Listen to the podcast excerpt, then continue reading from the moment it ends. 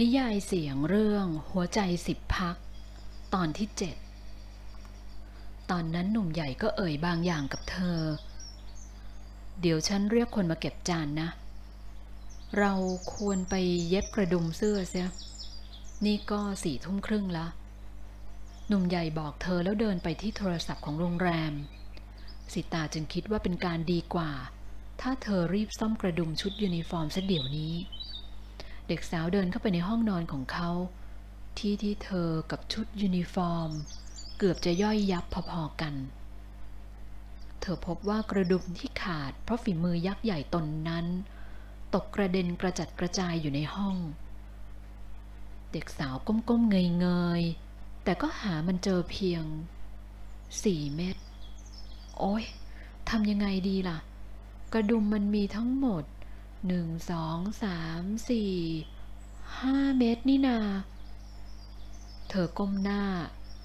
นับรังดุมที่ยูนิฟอร์มอีกครั้ง แล้วถอนใจออกมา ตอนนั้นเธอได้ยินเสียงของพนักงานโรงแรมขึ้นมาเก็บจานที่ด้านนอก เด็กสาวจึงนั่งเงียบสักครู่ แล้วจึงเริ่มเดินหากระดุมที่หายไปอีกครั้ง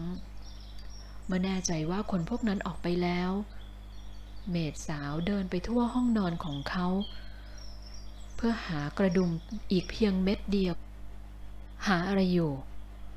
หนุ่มใหญ่เดินเข้ามาเห็นเธอกำลังก้มหน้าเดินลุยดะไปรอบห้องนอนของเขา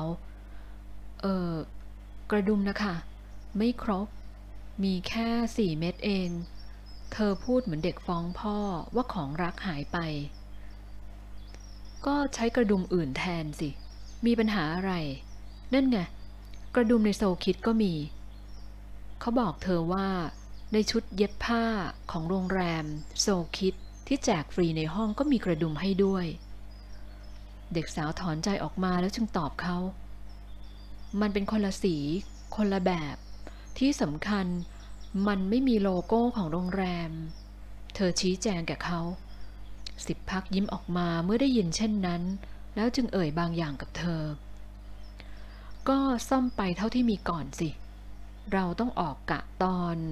ตีสองไม่ใช่หรอ เดี๋ยวฉันช่วยหาให้ ถ้าเจอจะเอาไปให้ ดีกว่ามามัวหาแบบนี้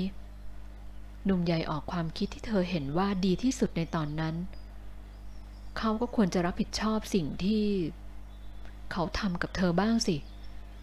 ขอให้เขาหากระดุมเม็ดนั้นเจอทีเถอ